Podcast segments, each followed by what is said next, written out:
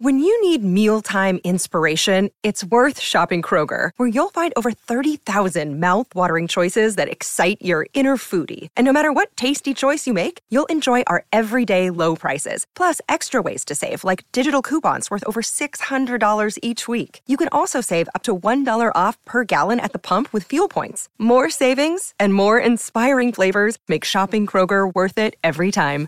Kroger, fresh for everyone. Fuel restrictions apply.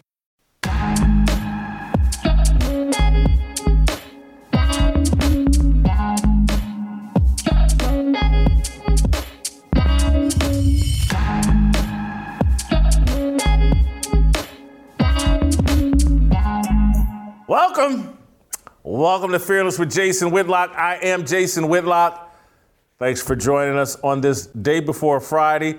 And you know what today is, Jim? What's today, Jay? Football. It's football day. It's the birth of the NFL 2021 season. It It's is. one of the greatest days of the year, or used to be before the NFL went completely woke. Uh, but I gotta admit, I'm kind of fired up. Cowboys Buccaneers tonight. Thursday night football. Are you ready for some football? Eh. Come on, man. I, I, Tom Brady, Dak Prescott, and you gonna end? because I'm I'm I'm afraid what they might do, man. I, I'm afraid what they might do. What what woke message they might come across. This. I'm be honest with you, man. Y'all got me. I didn't watch a lot of preseason football. You're right. Uh, listen, we have a fantastic show. We're going to start by talking some football with LaVar Arrington, one of the greatest college football players of all time, terrific NFL player as well, friend of the program. We'll get to him in just a few minutes. Uh, we're also going to roll out Chicago, talk to Greg Couch. He's written a hell of a piece about Nike and how their destruction of athletes and Naomi Osaka being added to uh, Nike's body count. Uh, Uncle Jimmy has some headlines he's going to go over with me and a little new little twist and segment. Uh, but first, you know what I like to do. I like to start fires. And let's start an NFL fire. The list of quarterbacks with contracts inferior to Dak Prescott's is long and accomplished. Tom Brady and his seven Super Bowl titles are on the list. So are Aaron Rodgers and his three MVP trophies. Add Ben Roethlisberger and his two Super Bowl rings. Russell Wilson's on the list.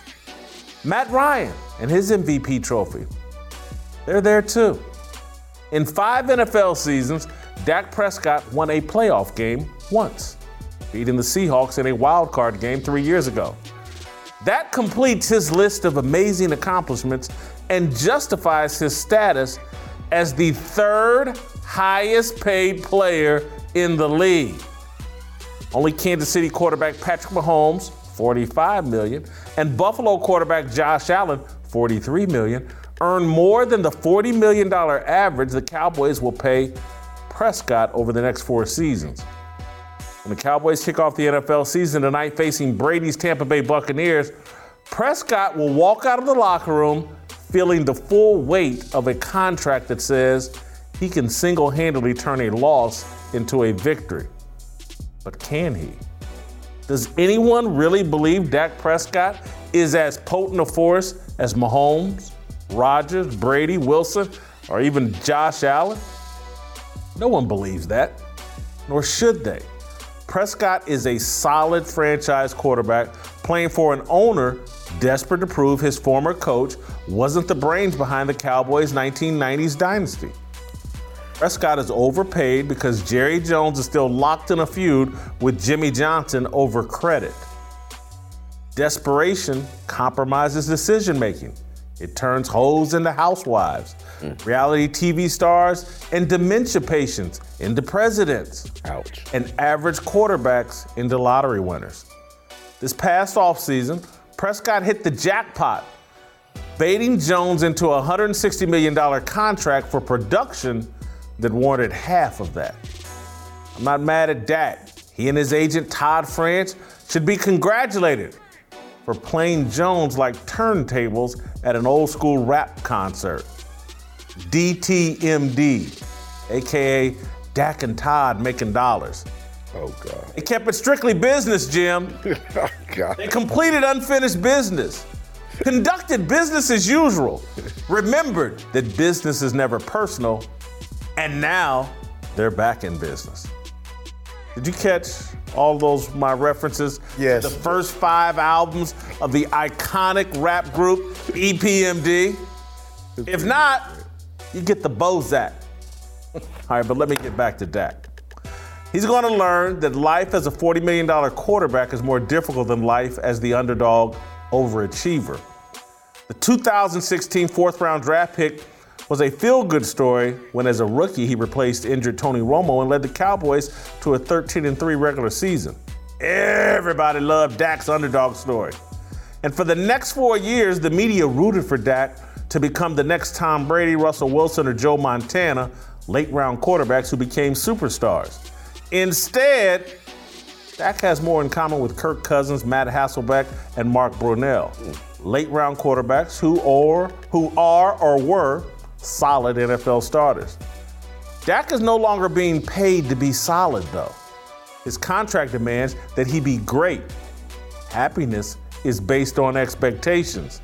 The same people who have been satisfied with Dak's solid performance will now be disappointed when the third highest paid player remains a solid quarterback. The list of disappointed people will include Dak's 52 teammates.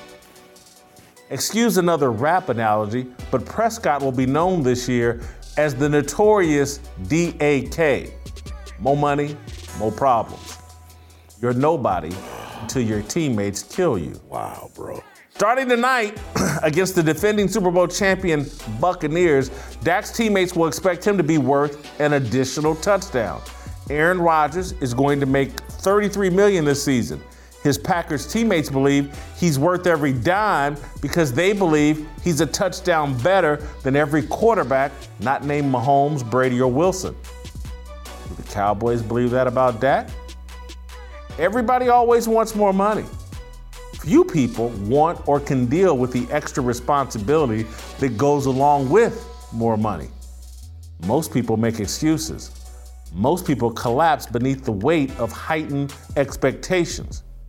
Oh, they have occasional moments of greatness, but the day to day grind of greatness eventually grinds them out.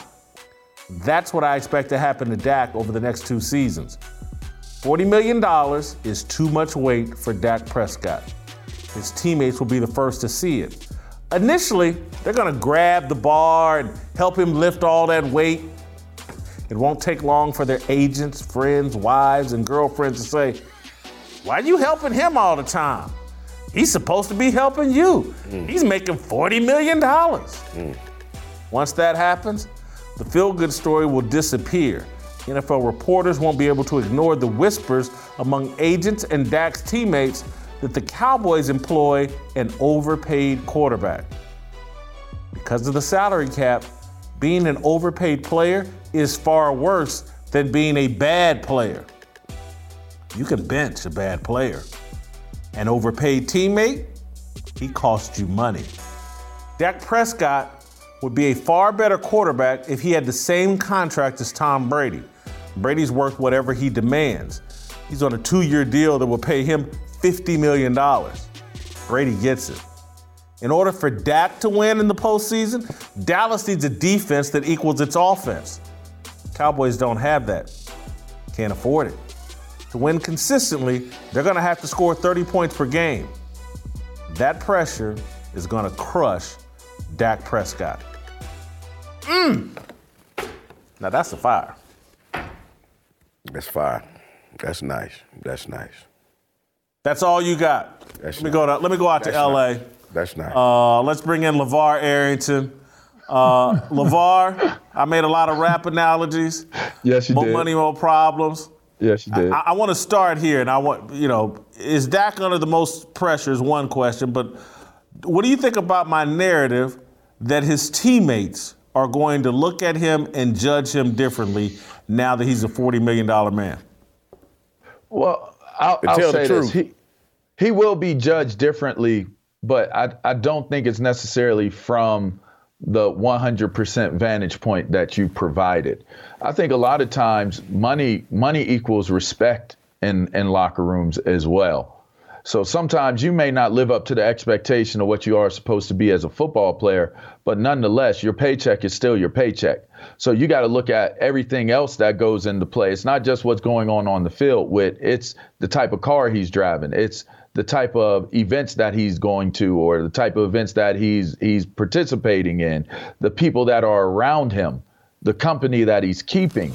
So you st- eh, you know when I was when I was the guy for Washington, when we flew to to games, I sat up front with with Dan Snyder and played chess with him on on the team plane. So there's levels to this. You know what I mean? And and so the, for what it's worth, players will probably look to want to learn from Dak Prescott. Players will want to look to gain access through Dak Prescott. So he's the one that becomes the cool kid that might have not have told funny jokes, but everybody's laughing at it now. You know what I mean? And, and it's just kind of one of those things. So I think there does come the amount of pressure in terms of being looked at as the franchise guy. But if there's an advantage that Dak Prescott has going into this season is he's already been the starting quarterback for the Dallas Cowboys.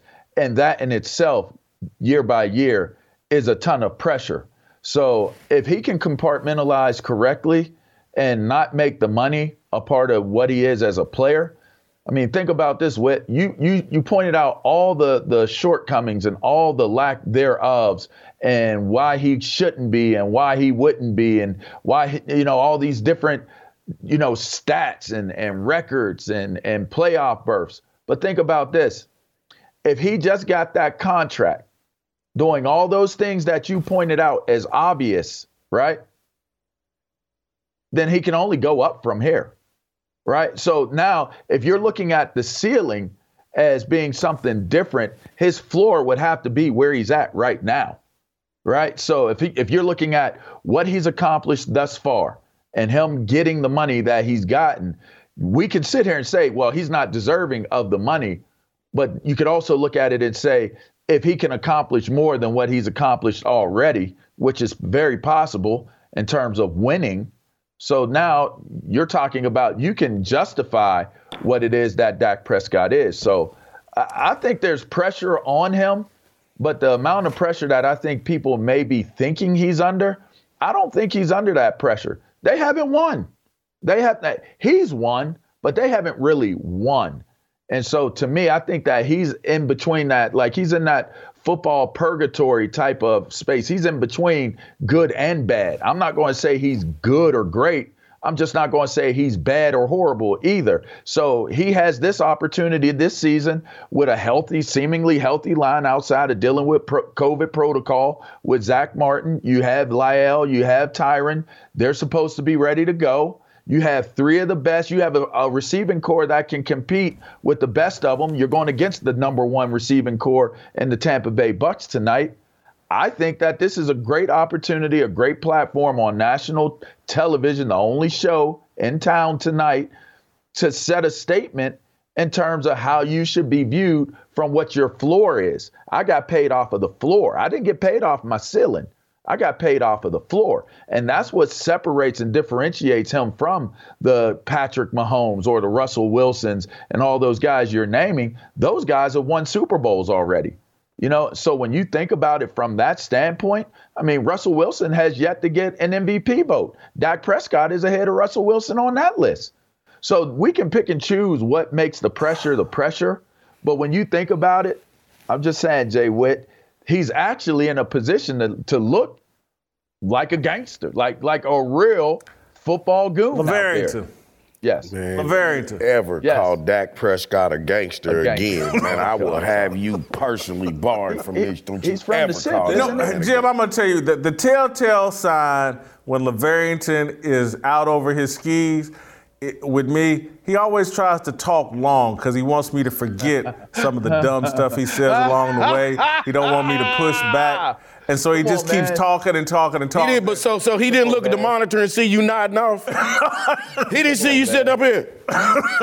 No, he's hope he's hoping that's what will happen I because amazing I'm gonna go back to what he first said when he told the story about sitting in, up in the first class with Dan Snyder and playing chess. And you know why your teammates didn't trip LaVar? Because at why? that time you were balling and nobody was questioning, oh, that's one of the best linebackers in the NFL. That's the, he's carrying our defense. He's the quarterback of our defense. He's the number he's one draft pick. He's number two overall pick. He's sitting up there with Dan Snyder because he's supposed to be, because he's playing at that level. Dak Prescott is the third highest paid player in the NFL. Where you think he ranks in terms of production in the NFL? All positions. Not we know he's not a top five quarterback. You start to, the third highest paid player, LaVar, and you think some of these guys, a lot of these guys in this locker room are gonna be like, hey man, they paying you to win games and make a huge difference. He ain't never I been that guy, LaVar. And you but can't, t- there's guys that. in that locker room that's going to have a problem if he's not a difference maker, a real difference maker this season. Well, I mean, first thing I'll say is the ones that have the problems are the ones that had problems to begin with. You know, haters do exist in locker rooms as well. You know, there, there, there's always there's always going to be what what what it there's for a Jesus there's a uh, who who was the other guy that that that sold him out what was his Judas. name? Judas. Judas. You got to always have. You got to always have a Judas. Did he just? He said Judas. The minister. What? What? What? what you got to always have a Judas in the locker room. Who was his daddy? I mean? like, yeah. Uh, yeah. Right. What does Daddy do? Arrington. He sold cars. Googler moogler. Anyway, uh, what I'm saying. Go ahead, Laverne. A hater. A hater is going to be a hater. All right. So if there's teammates in there that don't like his contract, it's just because they just didn't get that contract. It ain't that it's Dak.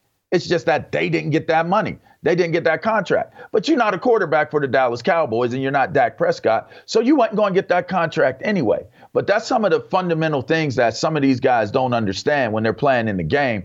They overvalue what their their position is or what their standing is sometimes, and you can run into trouble with, with those type of guys. Like it might be a, a guy who gets to the quarterback, thinks he's worth that type of money. There might be a guy that catches the ball. He might think he's worth that money. Somebody who runs the ball, somebody who blocks for him. Those are the people that are going to have issues with Dak Prescott's contract. But I don't think it's because they have an issue with him and his performance level, because they ultimately play a part in that as well, if, if they're going to win or lose. Jimmy. Yeah, man. I never told you this story. I'm going to tell it now. oh, no. so no. we're doing Speak for Yourself. Okay. LaVar comes over to my house and says, You're giving Jimmy too much playing time. No, he didn't. Cut, yes, he did he's cutting into my airtime. Mm. If you gave Jimmy less airtime, you could give me more airtime. Okay. And so for this man to sit here and act, any of these players that got a problem with the money Dak's making, I mean, my God, they're just haters. Okay. As if there's no hate in LaVar's heart. As if he's never sat in the locker room and questioned the money that somebody's making. You know, I heard the stories about. Yeah, that's true. Wait, wait a minute. Since we telling stories, hold on, hold on. Since we telling stories, can I, I tell a story about you? Uh-huh. Can I tell? Can I tell a story about you? Yeah, go ahead. Very. Now, th- this here story happened when you was when, when you was leaving Fox. Yeah. When, when we didn't know if you was leaving or if you was coming back. Yeah. Okay. And LaVar, LaVar called, look at his face. LaVar called me on a Sunday because he said, hey, man, you think that I'm going, they going to call me to take Jason's spot? I said, LaVar. That's a true story. I said, man, I don't true. feel comfortable. This is all true. I don't feel comfortable talking true. about this, about Jason. Burning bread. Yeah, because, you know, I'm like, hey, man, he might be back. And I'm this is this is this is LaVarrington's exact words. Hey man, I talked he to the doctor. He ain't coming back. He he ain't coming back. he ain't coming back, so it ain't no need for us to I all said, be out of the way. I said, man, we in the hospital room. He right here. hey, man, he can't hear anyway. us. He ain't coming back. he gonna, he gonna die anyway. R.I.P. We love you, Whit. R.I.P. But ain't no reason for us to keep suffering. Rest in power, you up bro. out of here. LaVar, continues can on. you deny? Can you deny these allegations? I, I, you know what? I could deny them, but I think it's way better to own them. I'm gonna own each each thing that y'all said. I'm taking ownership over both of them. I just can't believe you sitting hey, here you see that like, Fox logo? and I know you. Hey, hey, y'all see that Fox logo? Y'all thought I was playing. I ain't playing. Look, I know your guy Micah Parsons is on the Cowboys, and Correct. and that that's a guy you have mentored and and, and developed and loved, but and, and I know you don't want to breathe any negativity into the air. So let's not pretend like we're not talking about Dak and the Cowboys. I'm just going to ask you again. Guys in locker rooms mm-hmm. talk about the money people make. But, and if somebody Jay, isn't performing, you got to understand they, they have been losing together. they have been losers together. If you're in a winning locker room, what you're saying holds a whole lot of weight right? Like if you're in the New England Patriot locker room, you see what's going on with TJ Watt in Pittsburgh right now. They win. When you're talking about winning organizations, you are 100% correct. 100%. But Dallas, they've lost together for over a decade or so, right? You're talking back to the early 90s. The early 90s is the last time these guys were winning, early to mid 90s. So you're talking about generation of generation of guys who have lost as Dallas Cowboys. And I get that because I played in an organization that has had generational losing, right?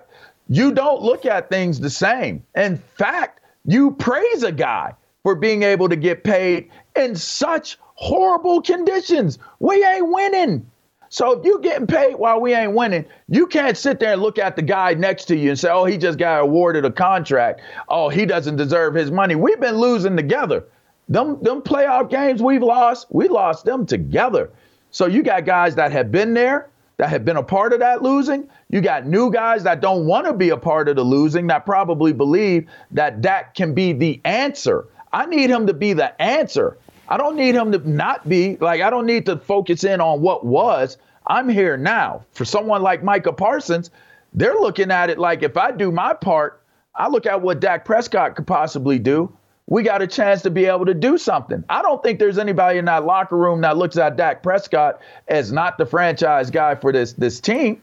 So if you have that scenario playing out, there's a whole lot of relevance to what you're saying.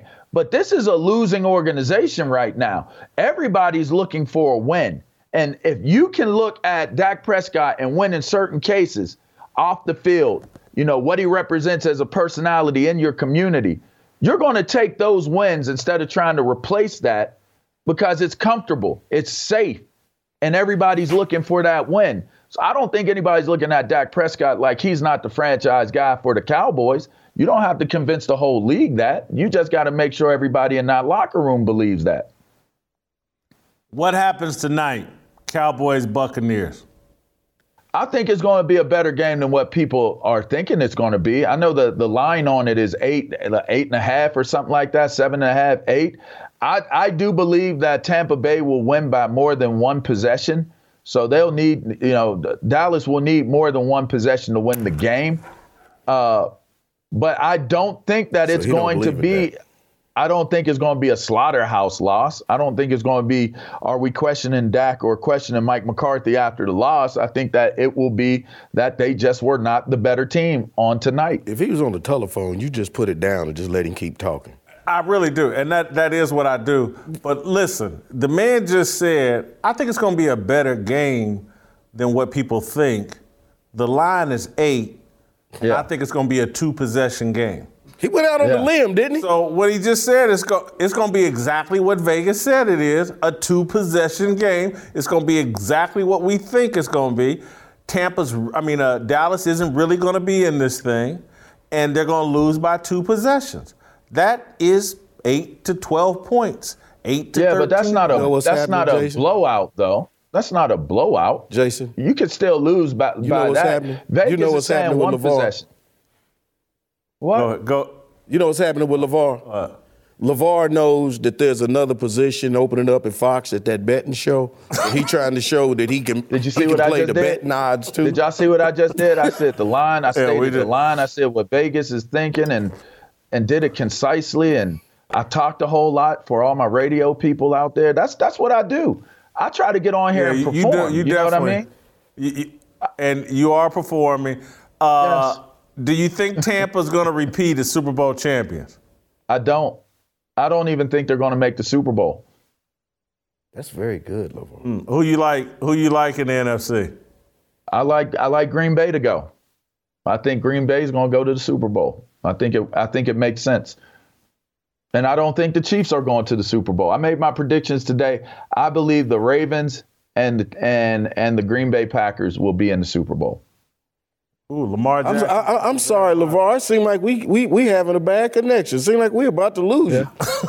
Oh, I'm gonna tell you, I'm gonna get to this I'm other. Sorry, there's fan. one other thing I want to talk to you about in depth, but I, I did. I saw your notes where you think Jameis Winston and the Saints are actually going to win the division over uh, the Tampa yeah. Bay Buccaneers. I think. The I NFC think they have South. a chance. Why? I think they have a chance because of seeing. Again, I think people under undervalue what Jameis Winston brings to the table. If you're looking crab at legs. his, well, I mean, crab legs under the table is creative, but it's it's kind of it's stale and old though. It's probably as stinky as an old crab leg that he used. Uh, but I think that in in terms of what he's been able to accomplish production wise, you take that and you get you get away from those turnovers. I mean that that you don't. Here's the difference between what what what Jameis was in Tampa Bay and what he is in New Orleans.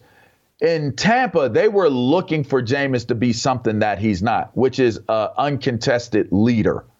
He's a leader, but he's not the leader of leaders. He's he's not a lead alone leader. He needs a leader on top of him, like like uh, Sean Payton. So he's not in a position where he has to to put himself in in a position to be something to these other players that he's really not.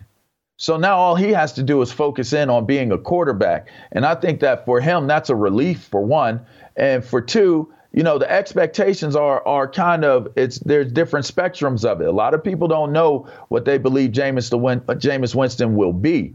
And to me, I think that the talent is unquestionable. His his his arm talent is unquestionable, and and to me, I think that the play calling and the strategizing, uh, the methodical, you know, approach to to game plans by Sean Payton and his coaching staff, I think is second to none. So I believe that Jameis has an opportunity to be very successful uh, with this team. And after having a year to to learn it, I, I, really think that they have a strong opportunity to actually win the division this year. It, it, it's. A, I hope you're right because I sometimes I like Jameis, but it's a it's an odd thing that he could be in Tampa and they could be dog piss. They change quarterbacks and win a Super Bowl. And somehow now he's going to go to New Orleans where when he just uh, there was addition by subtraction in Tampa. Subtract mm-hmm. Jameis, put a quarterback in that doesn't turn the ball over, we win a Super Bowl. And somehow he's going to go to New Orleans and perform better because Sean Payton's a better coach than Bruce Arians or who? who well, no, I'm not saying I, he's a better I hope coach. You're right. I'm not saying he's a better coach than Bruce Arians. I'm saying that Jameis Winston had one season with Bruce Arians. Bruce Arians still was dealing with, with, with a loser culture mentality as well. If you keep in mind, Jameis had three different head coaches during his time there. Three. You know how formative your young years are? He, I think he spent, what, five years there? In five years' time, you had three different head, uh, head coaches. I can't hold I can't hold everything on Jameis on this one. That's culture. And you know what Bruce Arians had to do? He had to change the culture. Now, if he had given Jameis more time, is Jameis able to do it? I don't know. Maybe not because the damage had already been done. But you bring in a winner like Tom Brady with the amount of talent that they had, all Tom Brady had to do was get people on the same page and get them believing. Are you going to believe Tom Brady? I'm going to believe Tom Brady. So he got them to believe, and that changed the culture. Everybody's not going to be able to change a culture like how Tom Brady helped change the culture with Bruce Arians. You don't have to do that in New Orleans. They're already winners. They already expect to win. They already have a winning culture. And so by putting him in that that area and him knowing what his role is very clearly, he took a whole year, humble pie for a whole entire year and just learned and just and, and figured out what New Orleans was all about. And now, even now, had to win the job over Taysom Hill this this preseason. I think Jameis Winston is primed and prepped and in a great position to be a positive contributor, so much so that they may win the division. Let me get to my final uh, point. Is he done? Yeah, he's done. He, he's done. Okay. It was, it was Jim. That was yeah, actually good stuff. Uh, yeah. yeah. Cam Newton is going to yeah. have a little video. I wouldn't call it a press conference. He calls it Funky Fridays. He got some things he wants to get off his chest. This is going to be tomorrow. He said again. He says he's got some stuff he wants to get off his uh, chest. What do you think he'll say? What would you like to see him say? I think he'll address COVID. I think he'll address possibly the reason why he he lost the starting job in New England. I think he'll give some type of explanation. I think the pride that he carries um, may may lend to him wanting to clear things up as to how it ended for him in New England. I think he'll be very strategic because I don't think he wants to to burn himself and not be able to possibly uh, catch on with another team. I think that this quarterback situation is is a real carousel situation in the league this year. So I think that he's going to play it safe, play it close to the vest. If I could have him say whatever it is that I would want him to say, I would honestly just have him be gracious about the opportunity because in, in all in all, you know, New England, for good or bad in this last situation, they did give him an opportunity when no one else did. And they also gave him the opportunity to win the starting job. Keep in mind, in all of this, Jarrett Stidham should be the one going on his IG live, giving a, a I'm gonna tell y'all how I feel about my feelings of, as the way things have gone down in New England, but we don't see him doing that. So for me, I just think that I would be gracious. I would I would advise him to be gracious and be kind about his time in New England and just looking to the future and and stand stand really ready to go and poised to to be a starter for somebody if the opportunity presents itself. Hey man, it's been 31 minutes and 13 seconds. I've had to sit here and listen to all that la la la la. Can we please get down to the real reason that we had you come on this show, LaVar? Tell me, tell me. Can we please talk about these doggone, what's these doggone Ball State? Remember Jason talking about how great Ball State's gonna set the NC, they're gonna the college on fire. Can we please talk about Ball State and Penn State? please. Do you want to do that? I, I, do, do you want to do that? Did, have you heard this man talking about Ball State? Uh, you, are you still going to the game? you probably don't want to go see that. Let me tell see you something, that. LaVar. Yeah, you don't want to go see that. I, I watched uh, y'all knock out Wisconsin and Madison. Took a little wind out of my sails. Uh, yeah, you was talking bad to me, and then I ain't, I ain't seen no text messages all week. He's good at that. Look, hey, I remain confident. Sometimes I remain confident. I'll just say that uh, we saved our energy against Western Illinois. I hope. I think we were looking ahead to Penn State. And why would you do something like that? why just, would you look ahead to Penn State? because look, look, I'm scratching I'm his looking head. forward look, to fighting. Let me think my way through this one. let me think my way through this one. What do I say about? Yeah, I got to be careful, but, uh, but I feel I feel confident we're gonna have a great season. Uh, I feel confident we'll be Penn competitive. After, after the yeah, Penn State I, we'll, game. we'll be competitive in Happy Valley.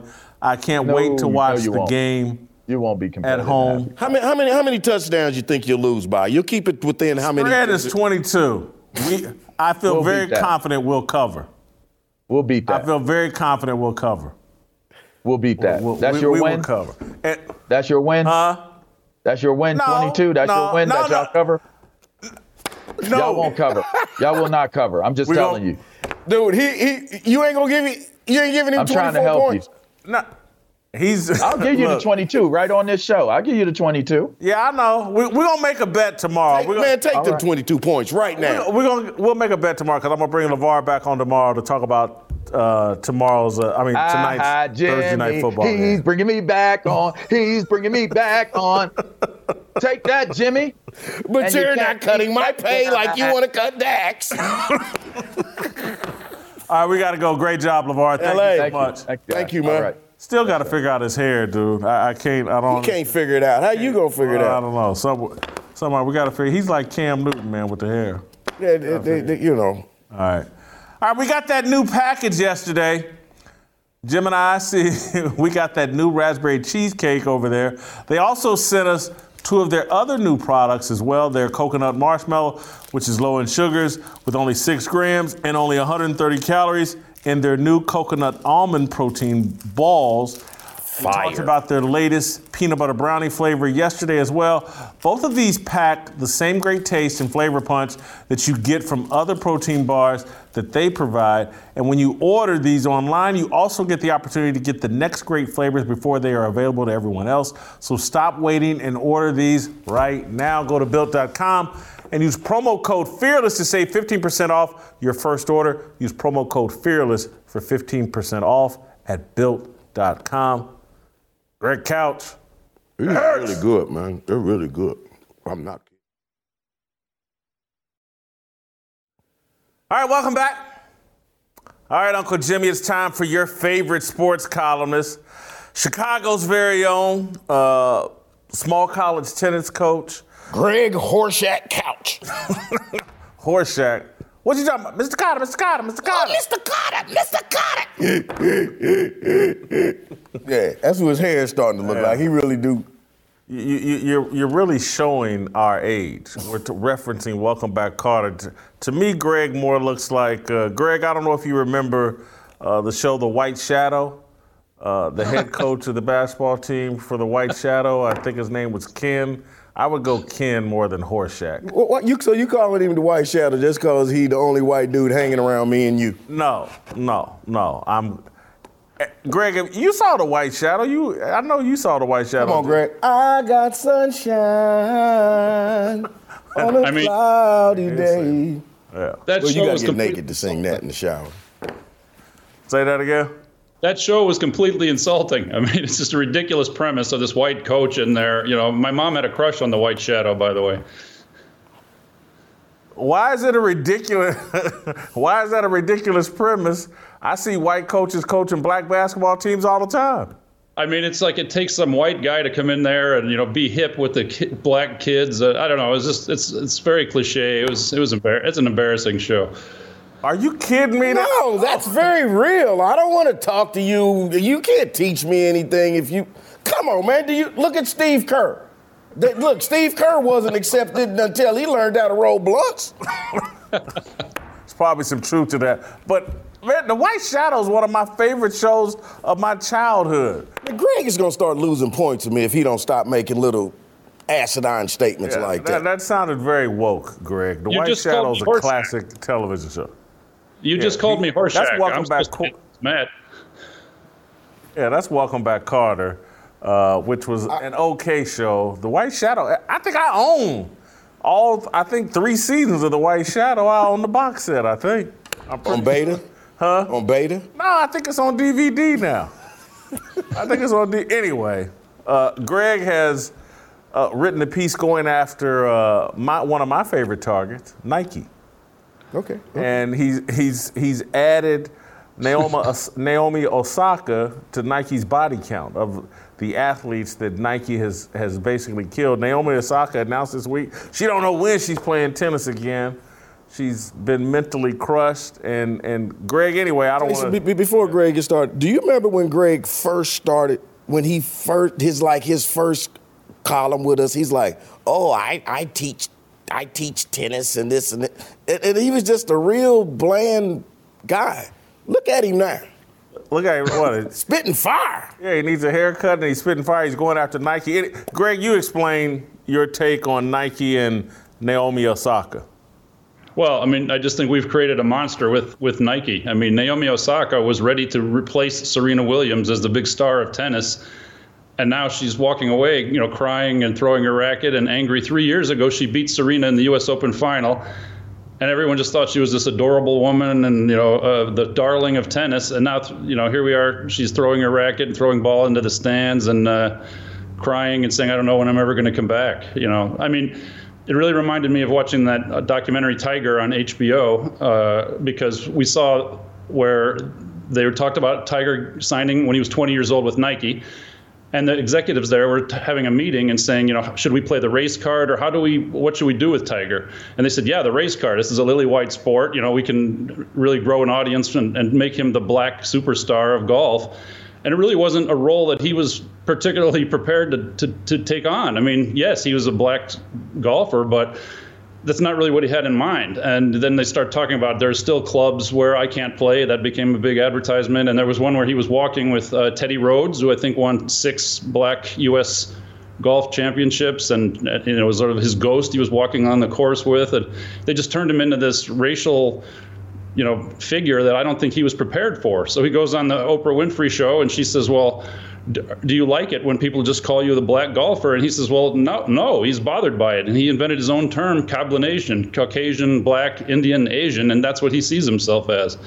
So he just wasn't comfortable there, and I think it really led to a lot of the mistakes he made because you you you know what Nike's doing is they're creating creating athletes. They're not just an image, they're actually creating an athlete. They created Tiger into something that he wasn't, and they made him uncomfortable, and he fell to pieces. And I think they did the same thing now with Naomi Osaka. She went from this darling, quiet 19 year old beating Serena Williams to someone who's you know wearing a different mask and Black Lives Matter and, and a different mask for every black person who she feels was killed unjustly. And you know, it's just not she's that's not who she necessarily is, and she, you, you have to be yourself. And so they created her. They made a lot of money on her. She's a Japanese American woman, and the Olympics were going to be in Tokyo. So they said, "This is great. You know, we can really prime her, pipe her, you know, make her a big deal." And uh, they did it. They got all their money, and she fell to pieces because that's not who she is, and we may never see her again. It's sad. Greg, you're hammering an excellent point and a point that I've been, Jim, you can go all the way back to Fox Sports or anything I've written at ESPN uh, over the last decade. I think Nike uh, has been the leader. And then I saw the same documentary as Greg talking about, about Tiger Woods, and I'm like, man, they've been doing this for a long time. It's more pronounced now in terms of baiting their athletes, either LeBron James, Colin Kaepernick, Serena Williams. Hey, everybody hop in this racial lane and everybody become this social justice warrior, uh, and we're all fighting injustice. And, and, and I just think, like, for Muhammad Ali, that was authentic. He was a part yeah. of the Nation of Islam. That was a religion that was really about black liberation, black nationalism. It had a political point of view. These multimillionaire athletes today, they don't have a sophisticated political point of view. They have a financial point of view. They have a how can I gain Twitter followers and social media followers point of view. But I've tried to explain to people, and Jim, I think this is something you can relate to, and maybe Greg is something you can relate to as well. But I grew up poor, hmm. but I had no clue that I was poor. And I've tried to explain that about LeBron James. It's like, oh, yeah, he, he grew up poor. But about 10 or 11 years old, people discovered like he's got an unlimited amount of athletic potential. And so all these people ran to help LeBron James. And because they wanted to mine that athletic talent and they just wanted to get him across the finish line to the NBA so they could all make money. And so he didn't live the, the life of a typical poor child but even if he did, I'm not sure if he would even be aware of it in, in terms of like what that means and what impact. LeBron James has he's 35 years old, I think now. And my argument is since the age of 12, the last 23 years, he's li- at least, if not before that, he's lived a very privileged lifestyle. The dude was driving a Hummer in high school. This is not some typical poor kid. And I look at Naomi Osaka, and, and I'm like, uh, this is a little Japanese, black, Asian, Asian girl that grew up on a tennis court most of the time. That's where most of her time and energy. I look at Simone Biles. You can't be that kind of gymnast without being in the gym most of the time around other little privileged kids, predominantly white when you talk about tennis and gymnastics, but somehow now they're these racial spokesmen for the for poor people of color and all the, and it's all fake BS. And I'm not surprised to see uh, some of these guys carrying this heavy burden that they're not built for, guys and girls, and they fall fall completely apart. I think the the, the evidence that it's fake is LeBron James, right? I mean, he's a social justice warrior who can't have the nerve to stand up to Nike's injustice, social injustices of China. I mean, that's the perfect proof that he's not he's not legitimate. He's not real. I'm gonna have to put this on parenting, though. I mean, I'm I'm sympathetic. If you grow up poor and someone's throwing unbelievable, ungodly amounts of money at you, it's hard to not take it. But when you instill the value system that money is what makes you a good person, or money is what makes you a happy person, I just think that that's a doomed to failure. I mean, you you can't just like I, my son is a musician, right? If I had pushed him into being a business person or an engineer, like all the suburban parents push their kids into being, he would have been a failure. He would have been miserable. He would have been what we're seeing Naomi Osaka do. She's not genuinely herself. My son's a musician. He might struggle financially. He's going to struggle financially. But he's going to be happy anyway, I think, because he'll be himself. And this whole ingenuineness of you know, it's all about money or I'm not a good human being. I mean, that's it really comes down to people believing that. Another excellent point because I tell people this all the time. I can remember sitting in class at Ball State University, and again, I'm just going to say I grew up poor, and and particularly, it, it, I just grew up poor, and so my aspirations as a college graduate were never to be rich. I never had plans on, oh, I'm gonna be a millionaire one day. I sat in a class, and I can remember our professor told us he worked at the Philadelphia Inquirer previously, and he made like $68,000 a year as a reporter for the Philadelphia Inquirer. And I, I said, oh my God, I'm gonna be a sports writer, and probably by the age of 40, I'm gonna make $70,000. And I just thought how happy I would be. And all I do is write about sports and talk about sports, and I'd make $70,000 by the time I was 40 years old. And that's when I graduated, that was my goal. I had no idea you could make considerable wealth in this profession. And, and, and so I, I basically just executed my game plan, and the, the wealth and all that came, came with it. But, but I, I see so many people, their whole life and every decision they make is built around how much money will it put in my pocket and and and the corruption of, of, values and the things that you know they make you pretend that you stand for. And then you find out well with this money we're giving you uh, you got to fake this and then you can't do this. And and and these people know they're living a lie. And so I, am not surprised. Naomi Osaka is like a, a, any other child TV star that crashes and burns from the fame and pressure and too much responsibility being put on them, getting out over your skis as an athlete or as an intellectual and a thinker. And the next thing you know, you're living a lie and you're unhappy. Um, Jim, did you have you? Greg cut you off, but go no, ahead. No, I, I just you, you were speaking earlier, and you spoke about Ali, and you know, and we called them warriors. You do realize that this Naomi Nasaki and uh, what, what, what's the other little gymnast name? Simone Biles. Simone Biles. Uh, uh, even even Sha'Carri Richardson. These aren't warriors. Even even Colin Kaepernick. These aren't warriors. These are victims. These aren't these aren't social warriors. These are social victims that are accepted by society. A lot of truth in that. And again, you can't be a warrior if you're always looking to be a victim. And that certainly applies to Colin Kaepernick. I think it applies to what we saw from Simone Biles. Uh, you know, I, I, I do. I, to, you can be uh, an honorable victim, an unintended victim, not knowing what you're getting into because society Nike is the end all be all. Everybody wears their shoes. Everybody uh, wants to be a spokesman for Nike, and that's the, the, definition of making it. I'm a spokesman for Nike. I've got some huge contract with Nike, and I don't I don't blame these young people for not understanding what all comes along with that, that you're gonna have to sell out and become a fake person to be a spokesman for them at the highest level. Where, Greg, I think you make an interesting point about parents I, I looked at that Tiger documentary, and as much, and I still have a lot of respect for Earl Woods, and I know he didn't, you know, give Tiger a balanced life, but I looked at that and saw how Nike overran, overwhelmed Earl Woods. Earl Woods, I don't think, based off what I saw on the doc, he wasn't that comfortable with Tiger being thrown into this race lane either because he knows that's not who Tiger is. The guy wants to be Cablinasian, and I don't blame him. We ripped this dude for saying he's Cablinasian when he actually is.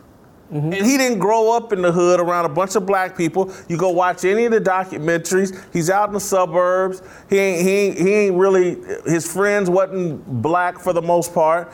And then all of a sudden, Nike says, you know what? We're going to make you the next the Muhammad Ali of golf, and you're breaking down all these barriers, and and it's not authentic to Tiger. And so I do I, I can't say what percentage it played in what I think was an identity crisis for Tiger uh, in terms of falling in with the whole sexual promiscuity and just finding his identity in in, in banging uh, strippers and whoever. Uh, and again, I, look, I, all of us are capable of having that identity struggle. Uh, you know, but for the grace of God, uh, there still go I. Uh, I was about to say. I'm just, I'm, I'm. Just, anyway, Greg, do you have any additional thoughts? I, well, two quick things. Well, one quick thing was I think the weaker the person and the more naive or the younger the person, the easier it is for Nike to go get them right? That's the easier victim to, to go get and start. They're more malleable and they can create whatever they want to create out of these people. But actually, on a different note, the word Cablinasian actually played a part uh, of. I, it was part of my story because I was. Uh, I was at the Chicago Sun Times, and Oprah's show was there at a Harpo Theater in Chicago. So she invited me and this guy from the Chicago Tribune to come watch. Hey, Tiger Woods just won the Masters. You want to come watch the filming? So I went there and she showed me around and her in the cafeteria and all. And he said, "I'm a Cablinasian." And so I started uh, thinking, well, he's this is a black golfer saying he's not black. And and so I actually wrote the story on a Tuesday, I believe, and the show was taped for Thursday. So the story came out in the Sun Times that he said that in something I wrote before it came out on Oprah's show itself. So it was on Dan Rather and you know Howard Stern, and it went all over the place nationally. I think Greg is bragging and, right now. I was going to say, I thought you said that all of Greg's greatness came from you. Greg was great long before he ever met you. Yeah, Greg. I so think, in other words, Greg was on Oprah's couch before you. Almost. they didn't give him a microphone. They gave him a notebook. I got a microphone. But, he got a notebook. But the funny thing about this is that they called me that day, Oprah's people, and said, Oprah's furious with you because you, you turned this into a race thing. And she didn't really have an intention of that. And, and she was really mad. It wasn't the way it was supposed to be. Then two days later, the show was on, and it got amazing ratings because it had gotten some national publicity. That the Oprah's people called me back two days after that and said, you, you can come anytime you want. You can have tickets for your wife and you, and we love to have you here anytime you want. mm. Greg, yeah. I take it you've never seen The Color Purple. Have you ever seen The Color Purple? Uh, I've seen. Uh, no, I haven't. I've seen clips of it because of the okay, singing. Okay, say just don't lie. Don't lie, Craig. You ain't got to lie, Craig. Listen. So t- therefore, I take it you've never seen Oprah's character in The Color Purple. Again, I've watched clips on YouTube, but no is the answer. Okay, Greg, I want you to know Oprah knocks the hell out of this white man in the movie, okay? okay, Oprah ain't nothing to be played with, okay? Now, if she was mad at you, you lucky you didn't get that work from Oprah. oh, she was real she was really nice. Boy, she okay. Oh man. All right. Thank you, Greg. Thanks. All right, Uncle Jimmy's going to react to, or he's going to have me react which headline is real and our approval rating X? If you enjoy wine and you're tired of drinking the boring $10 grocery store bottles, you need to try the extreme altitude wine that comes from the mountains of Argentina. Imagine pouring a glass with your dinner that comes directly from the highest vineyards in the entire world. That's six to 6,000 to 9,000 feet in the air. What does all this mean for wine? A flavor unlike any wine you've ever tasted blackberry, leather, smoke, and little dark cherry. This stuff packs a punch, and nature does all the work. That means no days, no, no dyes, no flavor additives. The guys over at Bonner Private Wines have cracked the code when it comes to getting these rare wines to Americans. The best part? They've cut out the middleman. You won't deal with any big industry markup.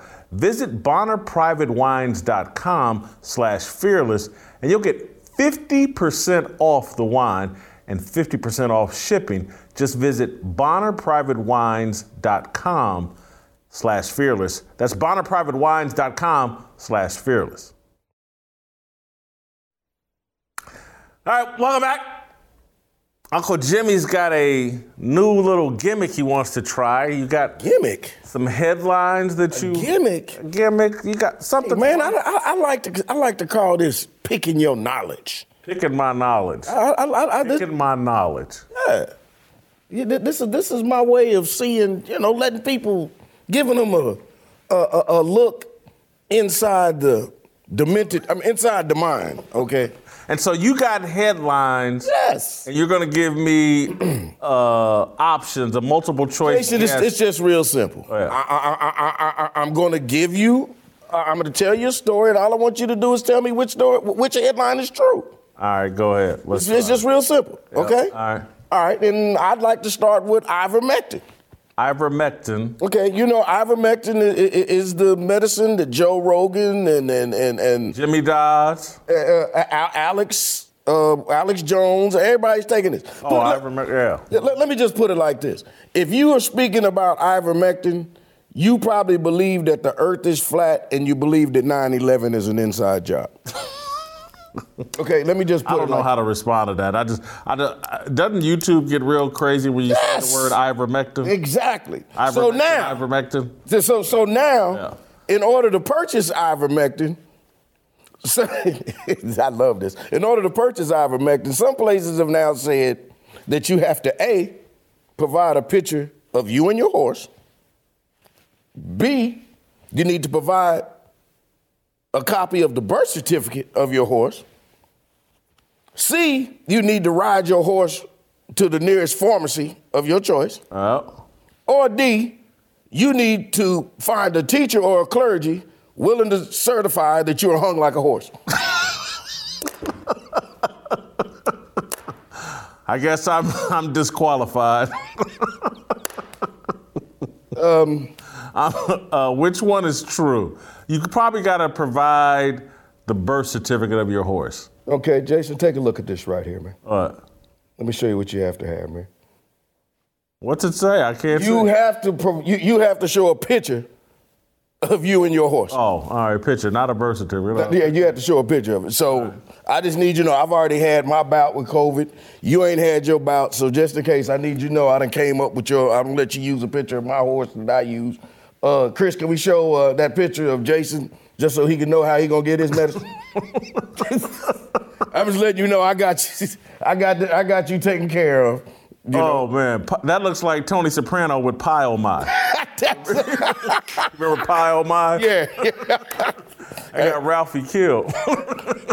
hey man, will y'all please t- uh, t- take a still shot of that? Jason's gonna want that hung yeah. in his office. All right. All right, let's keep on going here, man. Yep. Uh, you, you know, uh, we, we got this deal going on in Afghanistan with the Taliban. The Taliban, yes. We, we got the Taliban going on. Hostages over there. Okay. All right. So now they done took yeah. over. I, I need you to tell me which one of these is a true headline that's happening over there. All right. Hold on. Taliban allows Bible. Oh, I'm sorry. Go ahead. go ahead. Uh, uh, hey, what, what, What's happening? Since they done took over, if they allowed Bibles mm. throughout Afghanistan? B, They've allowed the women of, of Afghanistan to twerk in public from sundown to sunup. Mm. Or the Taliban immediately paints over and removes murals of George Floyd. they didn't allow Bibles, and they sure aren't allowing twerking. So that only leaves they, they've they've done what we should do: take down murals of George Floyd. Hats off to the Taliban; they're making real progress over there. Here you go. I know they ain't passing out Bibles, so and I know they ain't letting twerking going on. All right, man, let's keep it moving. Yeah. You're absolutely right, but you're doing pretty good here. You one for one. All right, let's go to our girl here, man. Naomi Nasasaki, right? Um, Naomi Osaka. Okay, Naomi Osaka. You know she had another breakdown. Yes, she did. And, and we, we, talked about that. We, we talked about that with Greg. Okay, now, and you know, I always say that with these young athletes, it, it, it's their it's their support group, it's their peers that surround them.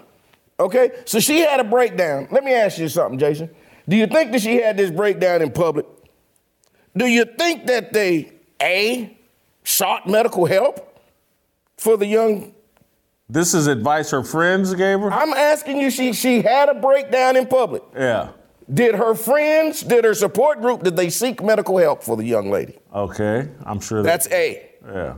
Or did they B? Did she call up her girlfriends and decide that she want to get turned up for the weekend? Oh, maybe, maybe she decided she wanted to seek some black girl magic. Hmm. I could I could definitely see that. Okay. Or let me ask you this. Maybe they took her to a public place full of a bunch of people she didn't know and handed her a loaded firearm.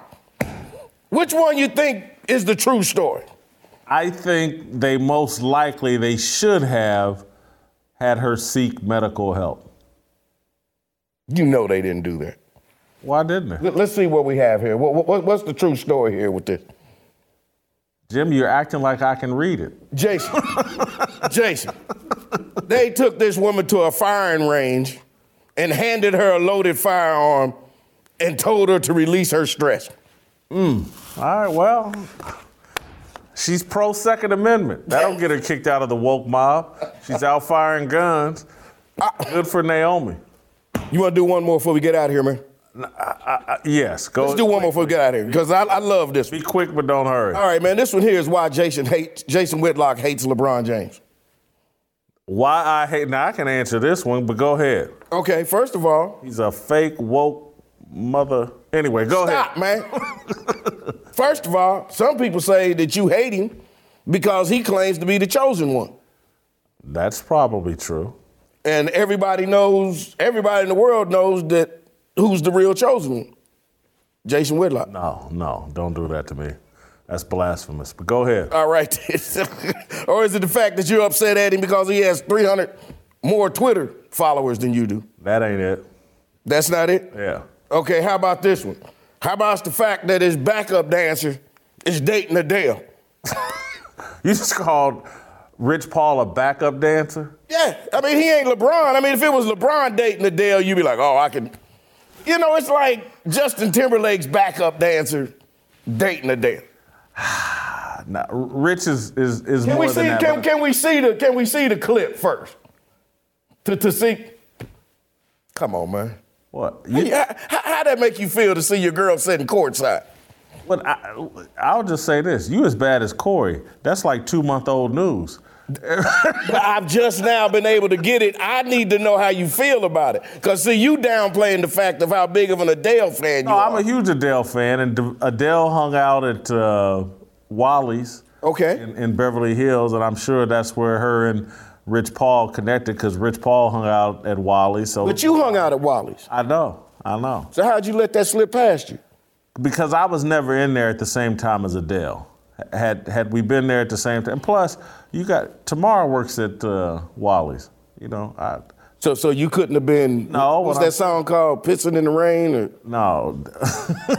Setting fire to the rain. Okay. Okay. No. Tamara works at, at Wally's, and so it, with Tamara there, Adele. You did. You did, with Tamara there. You didn't have the Adele freedom. pales in comparison to Tamara. You, you didn't have the freedom no, that you I'm, thought you was gonna have. I'm just saying I was I was distracted. You know. Okay. Tamara sings real good too. Okay, but uh, anyway. She can set fire to the rain as well. Okay, I got you. good job, Jason. Thank you, man. All right, can we get to our job performance for uh, not job approval rating? Approval rating for uh, Dacry Prescott Fitzgerald. Uh, this was always one of my favorite things on Speak for Yourself. Jimmy always analogized Dacry Prescott Fitzgerald to characters in the movie Glory. Uh, so I was looking forward uh, to this. Uh, I got Dak uh, job performance at a 14. He only played like five or six games last year. Uh, and he's coming back off a brutal ankle injury. So I got him at a 14. Okay, first of all, I need to let you know I am a big Dacry Fitzgerald Prescott fan. Now, I, am not making fun of this brother because we made fun of this man. We called him Kunta Kinte. We made you fun. Of, no, no, why, we why you going weed? we made fun of him getting his foot foot chopped off. Was there a rabbit in your look, pocket? And look what the hell. Look, look what the hell happened. Is there so a I'm not making look, man. I ain't making fun of Dak. I give him a ten for job performance. I give him a ten. Jim, I, I will say this about uh, you got remember your job and remember his job. Your job is to make fun of people. His job is to throw touchdown passes. So just remember that. Uh, character. I, I, still am high on Dak's character. I'd give him a 20.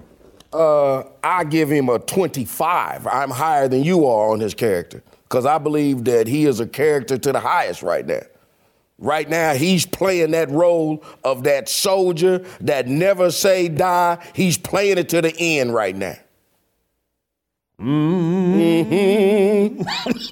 you hear him tonight. We watch, watch. If the camera's there tonight, when he get ready to come out, he gonna be like, "Now, men's, if in if we dies by the muzzle of the gun, or if we dies by the vaccine, it don't matter. We's mans, ain't we?" Mm-hmm. Have you seen Dak do the little uh, the the pregame warm up where he shakes yeah. his shoulders? And... He, he, do that little yeah, yeah, like like like he didn't really wipe his booty too good and he don't want to grab it. He, yeah. So he's he's walking up with smelly fingers before. Is that what you basically saying? He who goes to bed. Anyway, uh, authenticity. Uh, you know, Dak is pretty authentic. You know, I got him at an 18. Yeah. Uh, I give him a 25. He, he's, he's true to the game, man. He, he's a soldier. He, he's a soldier. Yeah, he's, he's Jerry Trust Jones. Yeah. Hey, right now, man, he, right, right now, he Denzel Washington in glory. He, he, he, he done took the, he, he gonna keep going. he, he gonna keep, ah, he gonna keep it going. I'm telling you, he's, he, he's authentic. well, I ain't much for talking. Denzel played it real low key in glory. I ain't really much for talking. Anyway, I, no, no. I mean, but you know, if you ask, if you ask a lot of these players right now about Dak, they'll say like, "What do you think?" They'd be like, "Shoes, sir." Boy just wanted shoes for the rest of the team. Glory is one of my favorite movies. I may watch that this weekend. All right, It Factor. Uh, I've got Dak at a 15. Man, you're down on him on It Factor. Hey man, you, you the man running on one wheel. What you expect, man? Come on, man. Come on, man. He, he running on a stump. Damn. There you go with the Kunta Kinte jokes again. Uh, somehow we, oh no, I've got him at a 67, which is a grease fire. And I got him a candlelit. Candlelit. All right, we'll see what happens. That gonna need, that gonna need some ca- candle wax on his nipples to light a fire under his head tonight. Go very quickly before we go. Who who you think wins tonight? I'm going with Dak. Over the Buccaneers. Yes. Tom Brady. Yes. All right. Play tomorrow. Hey man, look here, man. Put your money on black. Let's put your money on Dak. That ain't the same Close as enough. Brady. Put that your money on. Put your money on Dak. Put your money on black. All right. We'll see you tomorrow freedom. Looking for a breakout, feeling like a standoff, nothing in life like freedom. Came like a fighter, striking like a ladder, making all these moves for freedom. I want freedom. No negotiation, my sister, no relation. We all just wanna have freedom. Sitting on a corner, never been alone. I'm breaking my back for freedom. Blessed, we are living, get back. We are receiving, all deceiving. We all wanna be free. We want freedom. I just want, I wanna be. I just want, I wanna be. I just want.